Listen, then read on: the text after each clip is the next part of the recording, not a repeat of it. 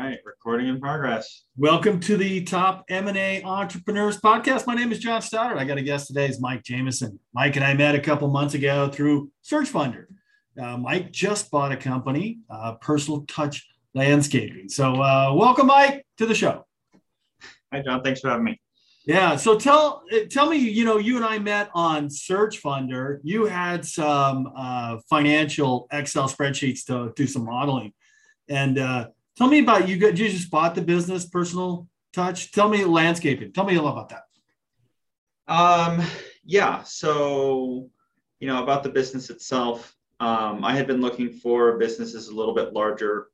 Um, but my wife came across this one, which was in her hometown. And it seemed like the owners were trying to put in place some of the things that um, will lead to businesses being bigger. There's there's kind of like a gulf between you know small businesses and um, you know which are under 500,000 EBITDA, and then those that start to get above a million dollars of EBITDA, and that basically means the difference between a mom and pop company where if you take out mom and pop, you don't really have a company, and companies that have some layer of professional management so that if you were to take out mom and pop and replace them with a searcher or a new CEO, things continue to run pretty well. And so, even though this business was significantly smaller than my uh, target, it seemed like they were doing some of the things that would be necessary to get to that next level. So that interested me. Um, I ran the numbers, realized that it could work out.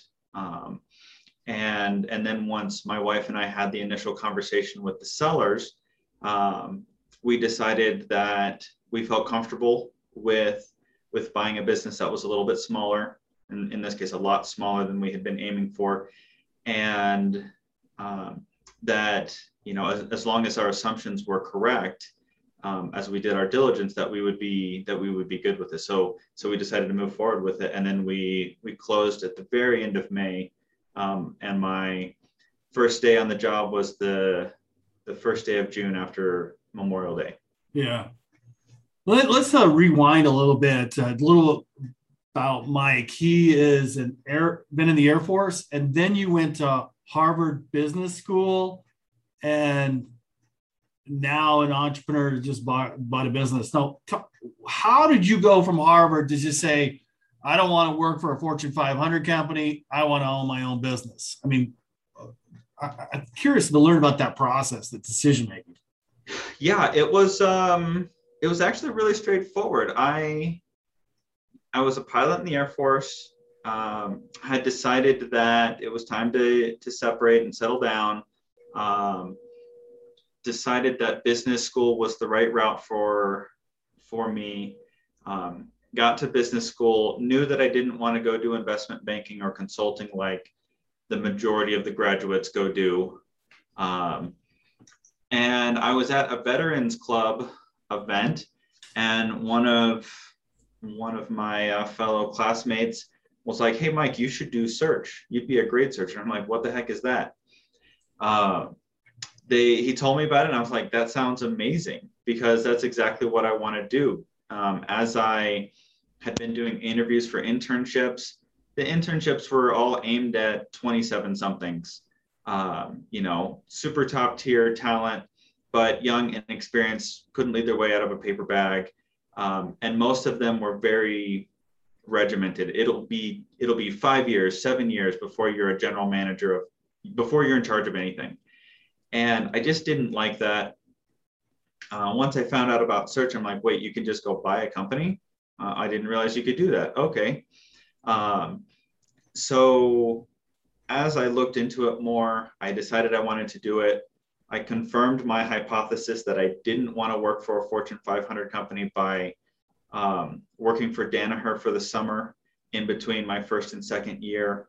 Um, it's a great company. I super respect them, and I learned a lot of really useful things um, about change and improvement that I will continue to use forever. But I, I realized that if I wanted to be in a bureaucracy, I was better off in the Air Force. Um, I've been there.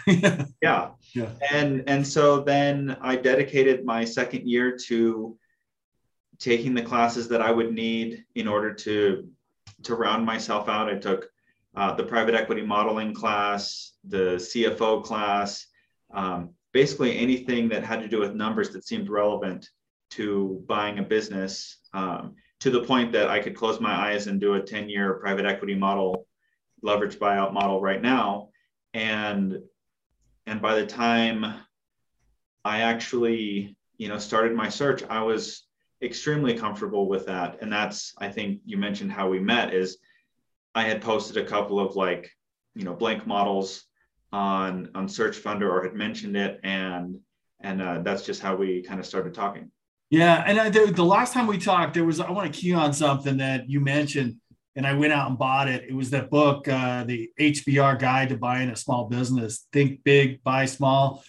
Uh, it's like the granddaddy of all business buying books. Oh, absolutely. Yeah. That was that was our textbook for the entrepreneurship through acquisition class taught by um, we called them Rick and Royce. So Rick for Richard, and Royce. And um, if you notice, um, if you've heard of the private equity firm Abry, um, the RY in Abry is Royce Yudkoff. He's one of the co-founders of Abry. Oh, interesting. Yeah. So this is all like, you know, I was doing the M&A stuff before that. And then I, I didn't even know about a lot about the search funder stuff that you can get funded to search for businesses. Absolutely. Uh, and but the model came from this guy Royce because I mean, tell me this story again because he was looking for deal sourcing and it wasn't working, so he changed it to the search funder business model. Uh, yeah, so basically the the story of the search fund goes back to the early 80s um, when private equity was in its Wolf of Wall Street days kind of stuff. Um, and so private equity was this new amazing thing. There were a few people. Um, there was a specific Stanford professor, I forget his name, realized that the same model could work with um, top tier, and top tier at that point meant Harvard and Stanford only um, graduates, H, um, MBA graduates. So he basically said to a couple of his, you know, outstanding students, "Hey, look." I'll give you the money that you need to search for two years, right? You'll basically become a one person private equity firm. You'll look for a small business to buy, um, recurring revenue, stable customers, all the kinds of things that that are now baked in, like that it's the traditional model. And then that gives me first crack at um, you know whatever business you buy. And there are some amazing stories. Um, Iron Mountain was a search fund. Yeah, uh, that's that document storage, right? Yep, absolutely. It was, you know, guy bought a small little location in upstate New York um, named Iron Mountain and grew it into a many, many billions of dollar, you know, worldwide business. Um, the cell phone uh, insurance company, you know, they say, hey, do you want insurance with that purchase? Um, that was a search fund. Yes, get it for nine months. Anyway, that's off the subject, but get it at least for nine months. yeah, and so um, those were it, the model. The model worked. Basically, it, it proved that with with um, smart investors and a smart CEO, you could buy a small company and grow it. So the the difference, though, um, that so that's the traditional or funded search uh, story uh, Rick and Royce basically realized that there was room in the market for something slightly different because the the traditional search fund will get conventional debt. So Rick and Royce realized that if you as a student purchased a smaller business that was within the SBA rules and kept your investors below the 20% minimum or the 20% maximum, sorry, um, then you could effectively own 80 to 100% of your business. You just have to have a smaller business. Um, and instead of flipping it and selling it after five to seven years or growing it into a public company, um, you can just continue to grow it. Um, and the economics work out quite similarly for the searcher. Um, and they actually work pretty well for the investors. Um, the IRRs are similar. The mo uh, the multiples on invested capital are similar. Uh, it's just that it's a smaller business. You have a little bit less of a safety net in the form of a board and investors, but you also can't be fired by your board, who are actually the owners of the company. And so um, it's a different take. We call it the self-funded model. Um, yeah. And and they they effectively invented that and have been teaching that for about 20 years at Harvard. And so then some people will say you have the Stanford model, which is the traditional or funded model, and then you have the Harvard model, which is the self-funded model. Um, and both of them work quite well, um, just for different people with different personalities. Yeah. Now, what did you you do? Did the search model or the self-funded model? So I did. I I had decided to do a traditional funded search. I had lined up my 15 investors. I was ready to write my PPM. And then the CFO of Jackson Hewitt came by campus um, fishing for new franchisees. And long story short, I kept stiff arming my investors saying, I'll write my PPM next month. Okay, I'll write it next month. And by the summer after I graduated, had signed an LOI with Jackson Hewitt um, to purchase 11 full markets or about 360 units stores um, of their of their tax business. I would have been the largest franchisee by double on day one. And COVID kind of um, killed that because the CARES Act meant that all of the banks that did SBA loans were just completely swamped with CARES Act stuff. And the timing of the tax season meant that we just had to close by middle of October or I wouldn't be ready for tax season. Well, end of September rolls around. We've been working on this deal for three months. We're hoping to close soon. And then both of my bankers who are ready and willing and want to do the deal say, got it. We can close you by end of November, mid December latest. So that deal just blew up in my face. Wow. Um, I said to my wife, okay, that's fine. I'll just call up my investors and they'll they'll give me the six seven hundred thousand dollars that we need to last for two two and a half years uh, in this market as a searcher and and then we'll be good and she said well let's just see what we find on like BizBuySell and Transworld and other stuff. And we did that for a couple weeks, found enough stuff to be interested. Yeah. Kept me busy for about a month.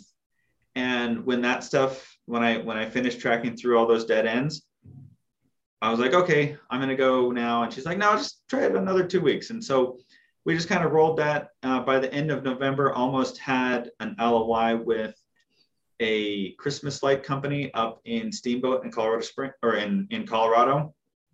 Then um, got got beat out by a strategic with an all cash offer.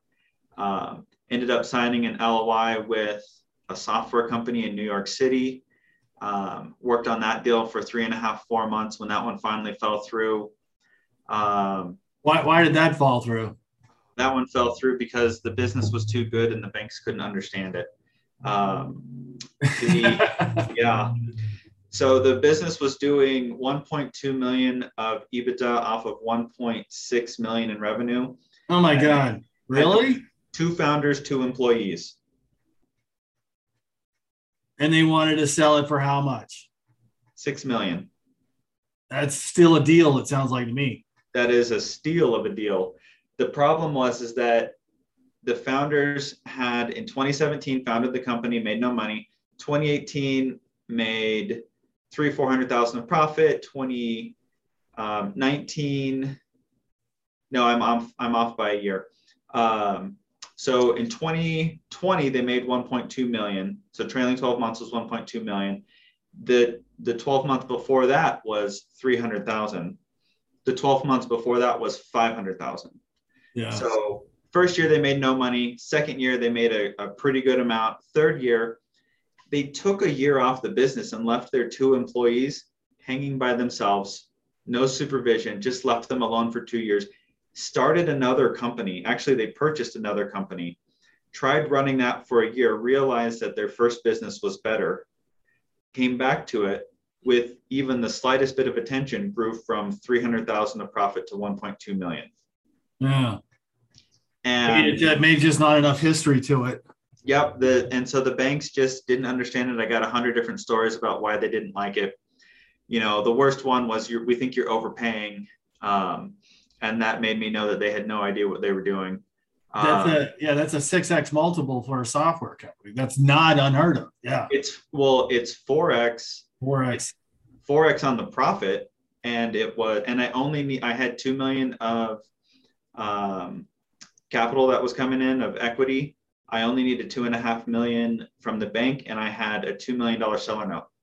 Um, you know that those numbers are slightly off, but it was it was right about there. And um, the bank said you're just you're paying too much. So when we finally ran out of the end of our exclusivity period, the owner shopped it around. Within two weeks, was under contract, seven million dollars, all cash, no strings. Holy crap! Yeah. What kind of what kind of software were they doing? Um, I don't want to get too much in detail, but what they did was help fulfilled by Amazon sellers. So, for example, Uh, uh, so not not an old, uh, you know, dinosaur industry, but a growing industry. absolutely, Yeah. absolutely. So Yep. so hey, I got to ask you about the uh, the the investors you had. Now, were these people that you knew from Harvard? That Some, yes, but the typical funded search fund investor is very sophisticated, um, exacts very clear terms from the searcher. You know, if you make these hurdles, you'll get this much carry. If you make these hurdles, you'll get that much carry, et cetera, et cetera. Um, they're generally sophisticated and if they're not doing it professionally, they did something um, like private equity um, or hedge funds or something. And so they're, they they're very aware of the market. Um, yeah, not the first rodeo.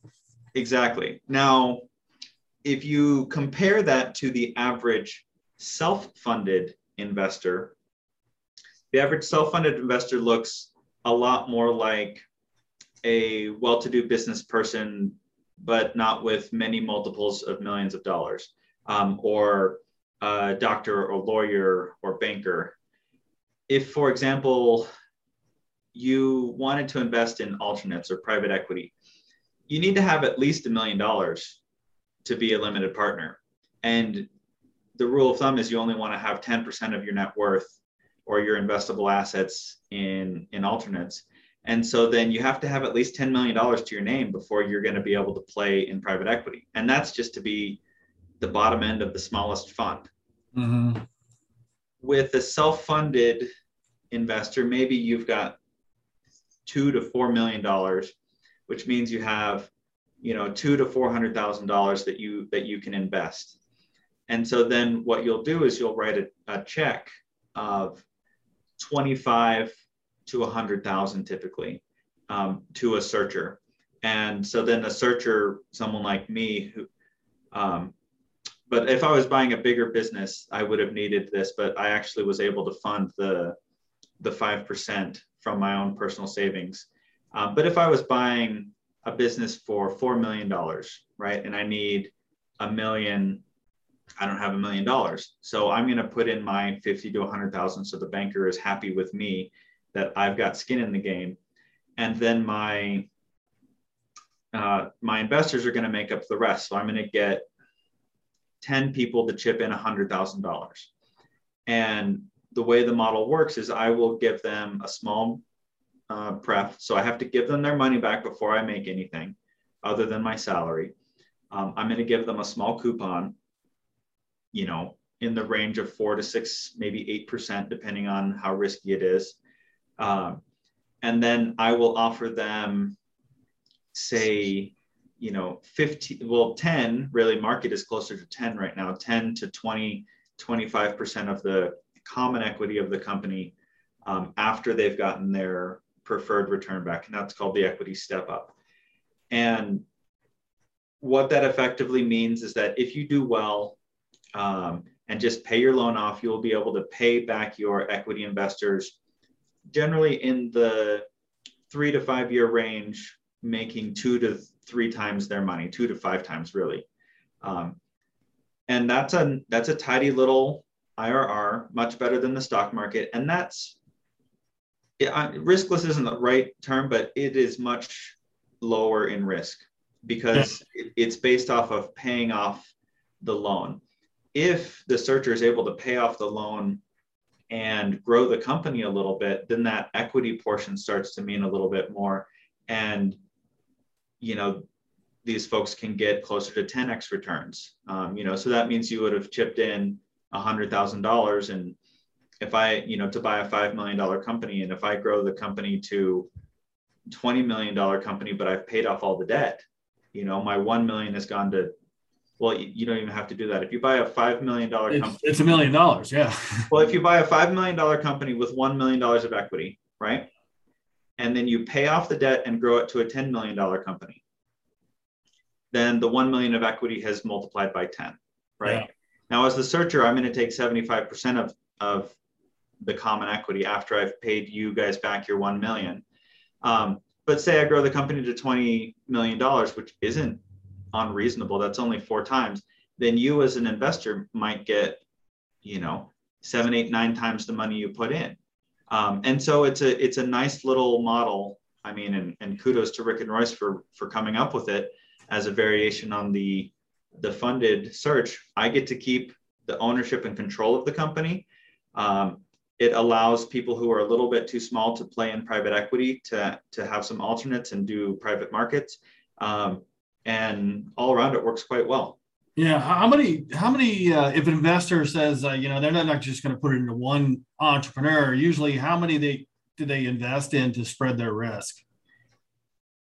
So there are a good number of investors who have started to do it semi-professionally. Yeah, invest in search funds. They will try or in self-funded searches, right? They will, they seem to fund five to 10, you know, a small enough number that they can keep track of it. Um, but I would say the average investor gets presented with this opportunity once in their lifetime.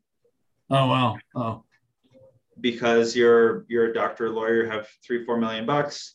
You know, somebody is buying um, a business in your community and they say to the seller, Hey, I need some equity investors.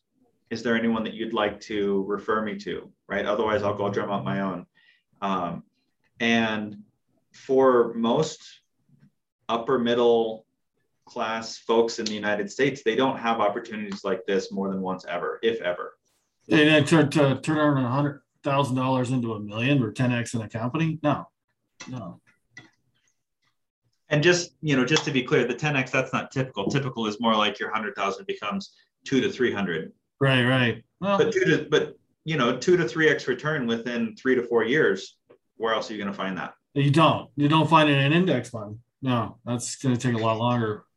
What do you What do you think about? I'm just curious your opinion about the uh, you know being uh, uh, funded by a search funder because I ran into another guy reached out to me on Search Funder and he said, Hey, I got a ton of deal flow deals. I just haven't found anything I want. I go, Well, how many do you have? And he said, A thousand. I said, What do you mean? You went through a, a thousand businesses? And and he told me, he goes, Well, and I got 300,000. If I don't find a business in the next month, I'm going to lose it because his term, whatever it was, came to an end. It sounds like he was doing, I mean, it's just specific to him, but it sounds like he was doing too particular about what business he was looking for. I actually think that that sounds about right. I would say that in the year that I searched, I looked at 40,000 businesses. Holy crap, 40,000. There you go. And and the thing is is that the average amount of time that I spent on those was 5 seconds or less. Yeah. So if you take BizBuySell um, which is what I would do. I would run out of leads. Um, I would give the internet a couple of weeks to to backfill stuff that I hadn't looked at yet. I would take everything new in the last two or three weeks, which is in the entire country, which is maybe ten thousand, right? Maybe maybe not quite that, maybe 7,000. But I would I would filter out anything over 20 million asking price. I can't afford that as a self-funded searcher. Filter out anything below five, 600,000 of EBITDA because it's not going to be able to afford the, the business won't be able to pay me a salary that I can live off of with four kids and pay back my student loans and pay off the loan. So those were effectively my my minimums. And then what I would do is I would say, I need a business that's asking prices less than 5x. I need a business where the margins are 20% or better. Um, I need a business that's non-cyclical. So I would eliminate things like um, construction or things that I don't understand, manufacturing, things that I don't, I don't want to be in restaurants. Um, and and then if it met those three hurdles or those three filters, which is very few, you know, so out of 7,000, you know, I'm spending a few seconds, like, you know, single digit seconds on each, on each listing on BizBuySell, finding the ones that meet those three um, filters. If it does, then what I do is I open up my model um, and I will plug in the purchase, the asking price, the um, EBITDA, and an estimate for working capital, um, FF&E, CapEx, that kind of stuff, just based off of the industry. And BizBuySell will usually say that. Um, and I plug it in, and out of a hundred, so say say there's a thousand that I've looked at, there's a hundred that meet the first five or those first three filters. Of those hundred, 50 to 80 will will not make it through my first hack model. The point of the first hack model is to get to no quickly. So this won't make enough money for me after 10 years, right? If I'm going to do this for 10 years and come out with 1.2 million dollars, I would have better been better off being a consultant, right? I should have just done that. Um, is it going to work for my investors? Like, am I going to be able to pay them off within five years um, under reasonable conditions? Are they going to get you know 25 or greater IRR?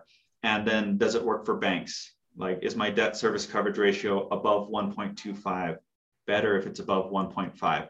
So by the time you I impose those three constraints, is it good for me, investors, if any, and the bank? Um, that eliminates 50 to 80 out of the 100, which were out of the 7,000. So now I'm down to 20 to 30 maybe that I send emails to the brokers um, requesting a CIM. Now on those,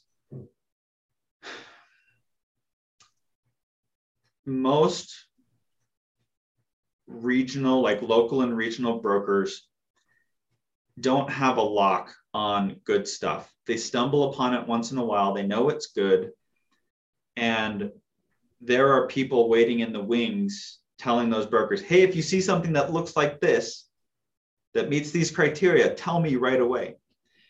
So, of the 20 or 30 emails I would send, things that meet all my criteria, the basic criteria to look at the CIM, half of them at least are already under contract by the time I even see it. Yeah, yeah. Okay.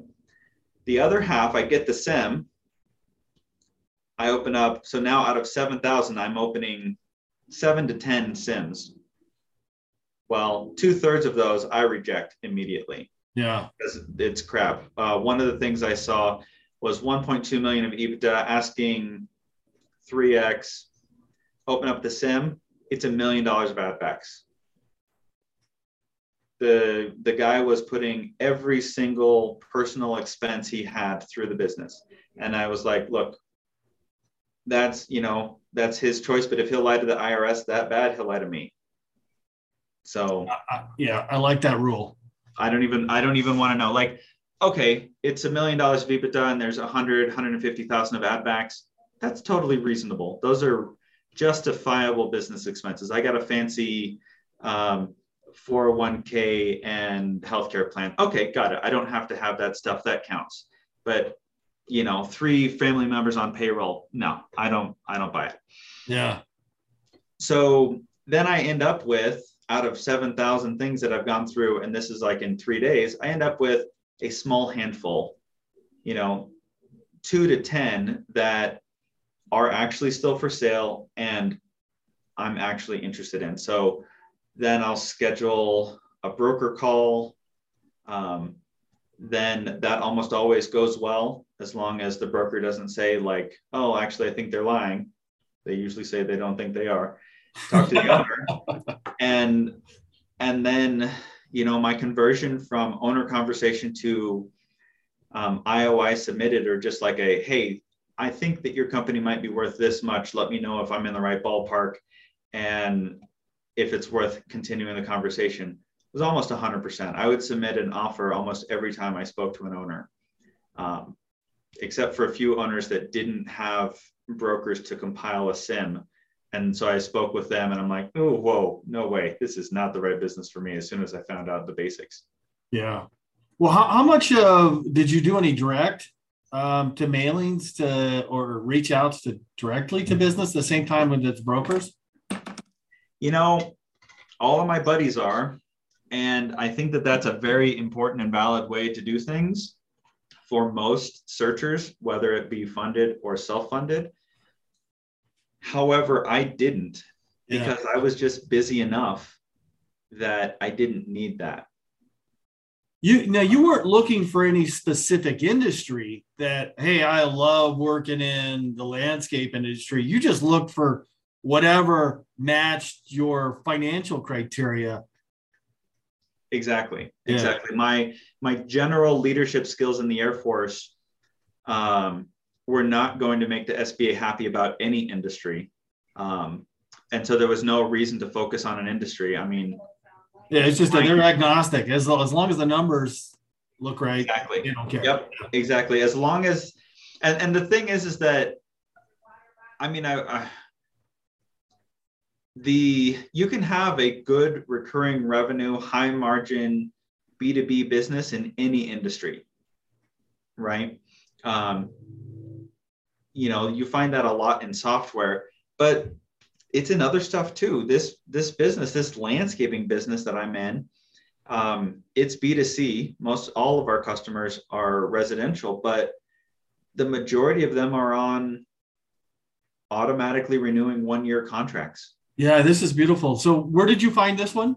This was on BizBuy or? Um, I don't remember which website. My my intern slash wife. I used to joke that she's my intern. Um, you know, we we would both cruise the websites. I don't remember which one she found it on, but she sent it over to me. Might have been Biz by BizBuySell or, or Touchstone or whatever it was. But um, when we initially contacted, it was actually gone.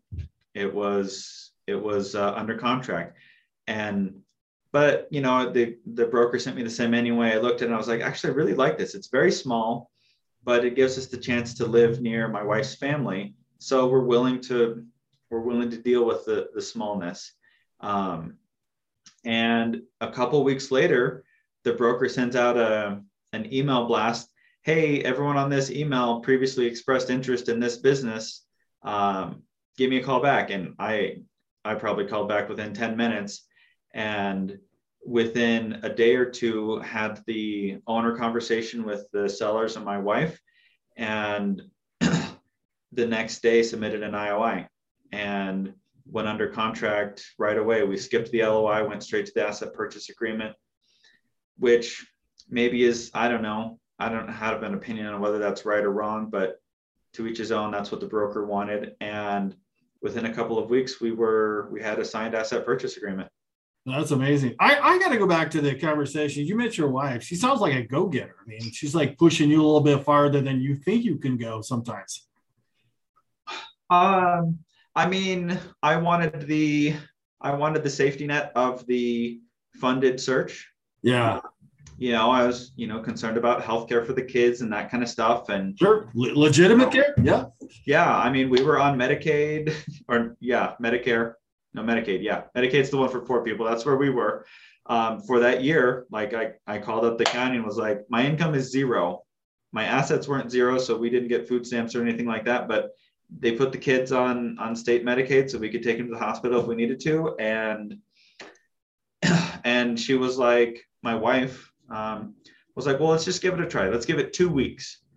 Um, I guess maybe she just felt, uh, you know, a prompting or a pull to give it a shot, and she was obviously right because, you know, less than nine months later, here we are. Yeah. So this business, you skipped the LOI, went all the way to the asset purchase agreement. It, did anything turn out different than what you saw in the reps and warranties or anything else in the business? Not really. I personally would have preferred to have an LOI. I think that's a valid step. But the broker had had his own preconceived notions and had convinced the sellers that that was the right way to do things. Yeah, that sounds kind of odd. I mean, that's you know, that's it's a conceptual agreement to say, hey, you know, we're going to be ethical towards each other. Uh, it's a non-binding. It's just like, can we work together? Yeah, and and I like it as a one of the issues I had with the asset purchase agreement was getting the non-binding part from, and they wanted ten thousand dollars in earnest money too. Um, the broker obviously came from a real estate background. That's kind of the way that real estate functions. Is you you don't have a an LOI is what you do is you negotiate an LOI and it sets the structure for the asset purchase agreement or well, the, that's the thing. You don't even know if you want an asset purchase agreement or a stock purchase agreement yet, right? You haven't opened up the hoods of the financial and that kind of stuff. An LOI usually gets you exclusivity so that um, you you're you know that you're not going to get undercut by somebody else while right. you're while you're doing the super basic stuff. Um, but it basically says like, hey, these are the general terms that we want in an asset purchase agreement this is the price, this is the multiple, this is how much time you'll work after we close, that kind of stuff. Um, Are we and, all in agreement? It's yeah, yes or no. Yeah. Yeah, exactly. Like, is this about right? And and you know that can take a couple weeks to negotiate. Um, and and the thing is, is that we basically just skipped that, went straight to the asset purchase agreement. Um, but I had to I had to get the clauses the protections for me that are baked into a, an LOI because it's non-binding and get those put into the asset purchase agreement. But in an LOI, you have, you know, 30, 60, 90 days to do your diligence and you haven't given them any money. And so if you decide not to buy it for any reason or no reason, that's just the end of it. Um, with the asset purchase agreement, I had to give them $10,000. And so I had to say, look, you have to give me at least 20 days, right? And I can kill the deal for any reason or no reason. I had to get my lawyer because I had I had a good draft of an LOI, but I had to get my lawyer in on this one. Like, how can I protect myself? Because I'm going to give them ten thousand dollars, and I have to make sure that they're going to give it back to me if I don't like this. Because the vast majority of the businesses that I look at the financials, you don't like. Yeah, yeah. Why was the guy selling? Um, the his husband and wife um, both of them had were working in the business for 30 years, and they decided uh, that it was time to retire. And was there any? Did how did you con? I mean, was this a emotional rapport connection with them? Like, hey, we like this guy the best because he's got four kids, he's in the Air Force, and something, or was it just financially? They didn't care who was sitting on the other side. Uh, they very much cared about who was on the other side. I think I also had the highest offer. I offered 25,000 over asking. Yeah. Which in, you know, realistically is a very small percent over, but I wanted to get it off the market right away. And so I said, look, I will give you everything you're asking for plus 25,000. Um, but they didn't want a seller note. And I said, I'm not going to do a deal without a seller note. So that's one of the reasons I'll give you, I'll give you a higher purchase price in exchange for a seller note. And what that effectively meant is they're going to get pretty close to the same cash out at close that they would have gotten with no seller note but the lower purchase price. But it still means that I owe them money, um, which which means that they still retain an incentive for me not to go bankrupt. Right Do they? Check, yeah, that's uh, curious. How long was the seller note? Two to three years, or? Uh, no, I I negotiated that it would be fully subordinated to the 10-year SBA term. Oh wow, wow. Do they? Now, the real the reality of that isn't. I'm not going to wait ten years to pay them back because what'll happen is, uh, in most in most cases, or I guess the average SBA um, loan is they're all for 10 years, but the average one gets paid back before seven years, five to seven years. And so um, I will either have it paid off or refinance by about the fifth year, which means that, you know, in reality, their their five percent um, is only on on the hook for five years. Yeah, do they have any covenants or conditions about being able to see the books to make sure you're paying, or is it just sending them a paycheck Um, they, or a, a loan repayment debt? Yep, exactly. So they did ask for quarterly financials, which is one of the reasons that I specifically am going to try and get it repaid as quick as possible because I'd like to grow the company. And, you know, two, three years from now, I don't think it's their business how much money I'm making anymore. Right, right. They don't need to know that. Exactly. Yeah.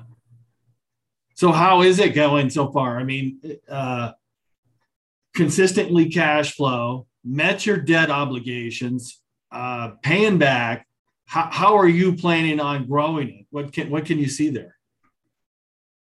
So um, the cash flow is not as consistent as I was hoping. Yeah. Uh, but that was because of a couple of management missteps by me in the month of July. Um, and we've we've got those hopefully fixed and we're back on track. Um, but yeah, well, you, you, don't have to be specific about yeah. those errors because we all make mistakes. What, what, kind of what, what kind of what, what error do you think you made? Unforced error? Um, no, I think it might have been something that we had to do, but effectively the the mom was the garden manager and she had a supervisor that worked under her, and the pop uh, was the landscape manager and he had a supervisor that worked under him. Okay, on day one we fired the landscape supervisor uh, because he stole a truck and drove it halfway across the state. That's it's part of part funny, but it's part yep being a small business. Yeah. So then we took one of our foremen and we promoted him to supervisor. He did great. Um, after the, the, truck, did you get the truck back? Yeah, we got the truck yeah. back. Yeah. Truck back. He he took, pulled out the tracker and smashed it on the ground in the parking lot before he left. Um, but whatever. So he got fired and, and took no accountability. But so one of the foremen stepped up to the supervisor role and was not all the way trained as supervisor before the end of the 30 day period um, where mom and pop were still working for the business. I mean, the first two weeks were a whirlwind. I have no idea what happened. I got a question for you about that yeah. because you're still paying the uh, sell, you have a seller note and he's still kind of out there like available for advice this happens was he any help or was he just totally out of it well it wasn't i don't think he would have recognized that it was an error because i told him what i was doing so i'll i'll, I'll get to the error itself here um, at the end of the 30 days i needed to have so I guess the the two sellers were each um, were each doing two full time jobs. So the mom was she ran all the finances of the company, and she was in charge of all the gardening and the gardening sales. The pop was in charge of all of landscaping, um, a lot of the HR and marketing, and landscape sales. So between the two of them, they were doing three and a half to four people's worth of work. Never took a vacation in 20 years during the summertime, all that kind of stuff. Yeah. I just that's that's too much for me. And they were doing that with the experience. So what I did was I took that landscape supervisor who was brand new and I elevated him to a landscape manager position. Yeah. And had him start training a supervisor below him. And in hindsight, that was too much for him to handle um, because a lot of balls got dropped um, and a lot of balls that cost us a lot of money yeah. got dropped. And, and so by the end of July, when I realized that the cash flow had gone from 120,000 in the month of June to zero, um, we we had to fix some stuff. So my salesperson had previously been the landscape supervisor, had been elevated to sales. So I took him, put him back in charge of landscaping. So he's the landscape manager. Took the guy um, who is still on track for his promotion to landscape manager, made him back a supervisor, um, and kind of retrenched in let's make sure that we get this right and have the person who is more qualified to define the ambiguous what a, what a landscape manager does, have him do it, and then the guy below him can come up um, once it's been defined. So that I think will help uh, quite a bit. Things have already gotten better in the last two three weeks, um, moving in this direction. Um, so we will we're definitely going to be fine going forward, you know. But that kind of misstep early on can certainly cost you.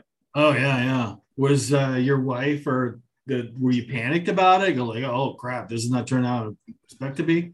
I mean, a couple of nights of very little sleep, um, but you know, at the same time, that's kind of. I, at first, I was like super stressed, and I was like, "How can this be more stressful than flying a giant cargo plane into Afghanistan with people shooting at you?" Yeah. And then I realized it's not. I'm letting it stress me out more. Worst, I was like, look, worst case scenario, I go bankrupt. Everybody's mm-hmm. healthy. Everybody's happy. Everyone that works for me will go find another job. Nobody died. Nobody will die. Oh, you know who told, also told me that's like it. Uh, he said, uh, you know, I never done entrepreneur stuff, before. This Navy SEAL's like, oh my god, I've been in, I've been in the uh, Iraq three times, man. There's not losing a business and going close and going bankrupt, not half as scary as being in Iraq. yeah, absolutely. Yeah. Absolutely. Um, and the thing was, is I let it, I let it freak me out. And as soon as I made the decision that it wasn't stressful, this is not like once I decided, no, this isn't a stressful situation. Like the worst that can happen here is not that bad for anyone involved. It's it can be bad, but it's not life or limb. It's not health and those kinds of things. And so once I stopped letting the stress run me, which it did for a couple of days, um, I was able to say, you know what? I have the right person for this job. He's already on staff. I'll just have him take over the landscaping, um, have him teach the supervisor um, how to do these things. Because when he was in charge, he was running it just fine. It was a profitable division of the company. Um, and so I just put him back in charge and have been mentoring um, my two new managers um, and the supervisors that are coming up behind them. Um, and so you asked earlier about what the plan for growth for the company is. The plan um, is to, I've realized that this is the right size for this business. The, the square footage, the number of trucks, the number of managers that we have. I, I feel confident that this is the right size. We can fill it out a little bit. Uh, but the plan is to get a good structure in place where we have a general manager, two division managers, and two supervisors under each of those division managers um, with a bookkeeper and a salesperson. And then that will be the template that gets replicated. So once we get enough customers, um, in this case, we're aiming for the north end of town. That's where we have a nice little concentration of customers. The plan is to try and build that neighborhood out um, to the point where it can support another location. Then what we'll do is make like a bacteria and split in two, um, take half of our employees and trucks and move them up there to a new location, and then and then backfill, then train the next generation be- below them until we have two fully operating locations and maybe by that time you know, and then after that, those two locations hopefully grow, and then we we split one or both of them again, and and that's the way that we'll grow. And I, I suspect you've run some modeling numbers on when that split in your bacteria will be. I haven't yet, uh, but again, you know, we're not even three months into owning the company. Yeah. Uh, so we're still getting a handle on day-to-day operations and making sure that we're profitable each day. Um, but I I feel confident. Well, I know for sure that it won't be next season that we're able to do this, but I feel confident that the the following spring, so that'll be spring of 2023, that will be to the point where we're considering, you know, where and if to to go ahead and open a new location. Yeah. How, how's your wife feel? Does she feel comfortable, confident, or is it uh, you know the life of an entrepreneur watching the bank account go up and down sometimes is, it can be kind of a you know nice Yeah. little emotional roller coaster. Yeah, so she she solves part of that by not watching it. I, I had an entrepreneur friend of mine. He's owned two businesses, 20 million. He goes, you know, my therapist told me to take my wife off my business account. Yeah. I mean, she knows like she could log she could log in with my credentials whenever she wants, but um, she doesn't. We she she works in the business uh, part time. Uh, she's getting an MBA um, herself, um, and you know she she's got a lot of valid input, but she tries to stay off the highs and lows by staying out of the bank account because, like you said, it varies wildly very very wildly Yeah. Yeah. and and you have to just you have to be okay with that I'm just curious how you centered yourself back, you know, when it's a stressful, hey, I made a mistake. How do I correct the error? And it looks like it, instead of like the world falling apart to like, oh my God, this is not as bad as I thought. I, I mean, how did you recenter yourself? Uh, like what, what was your inspiration to like to get your head out of that fear, worry, and doubt stage? well i mean i walk in my office every day and i've got all my leftover military paraphernalia um, you know my academy plaque you know i've got a um, i don't know if you ever saw the the movie tuskegee airmen but i have a signed litho from one of the tuskegee airmen on the wall and you know it's literally one plane shooting down another like life and death you know?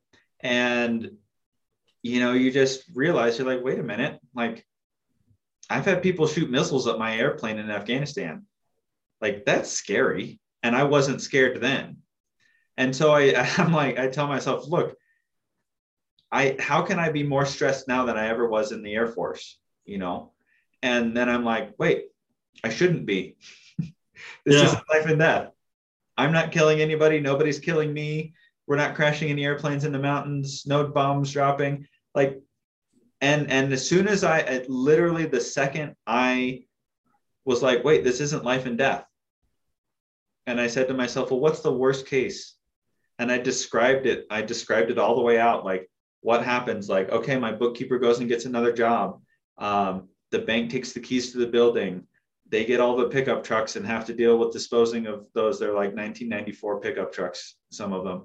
And all of my employees are great they'll all go get other jobs like i will give them all great recommendations i will go get a job at a fortune 500 company and i'll never be a multimillionaire but we'll be fine and once i described out what would happen in a worst case scenario i was like that is not so bad why am i scared of that Yeah.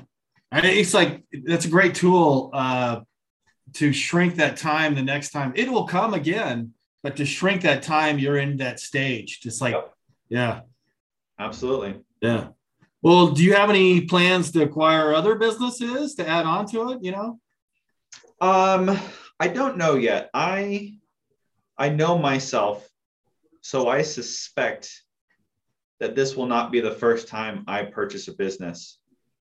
Um, well, I'm certain that this will not be the first time I purchase a business, um, or rather the last. This won't be the last time I purchase a business, but whether that is we start to grow and then we grow through acquisition to a certain point, or whether that is I get this business operating well, two, three locations, um, hire an MBA from a local good, but not, you know, top seven MBA school um, to be CEO and start building out the management. And then that frees up my time. I get bored and I go buy another business. I don't know what that looks like, but I'm relatively certain that if this venture is successful, I will be buying other businesses in the future. Yeah. I want to wish you the best of luck. And uh, we're almost out of the time. So uh, Mike, thank you so much for your time. Especially thanks for your service. And uh, I want to wish you the best in your business. Yeah, thanks so much for having me on, John. And uh, anybody who hears this and is interested, you know, you can probably find me on Search Funder. I like to comment on stuff um, or on LinkedIn. And, you know, I, I love chatting with people and helping them out. Oh, by the way, and uh, Mike has, uh, you'll have to ask him. I'm not going to forward it, but he has some great uh, financial spreadsheet models that you can run your business through. So, but you need to reach out to Mike on uh, Search Funder or LinkedIn. So, thank you, Mike. Thank you very much. Have a great day. Thanks for having me. You too. Cheers. Bye. Bye.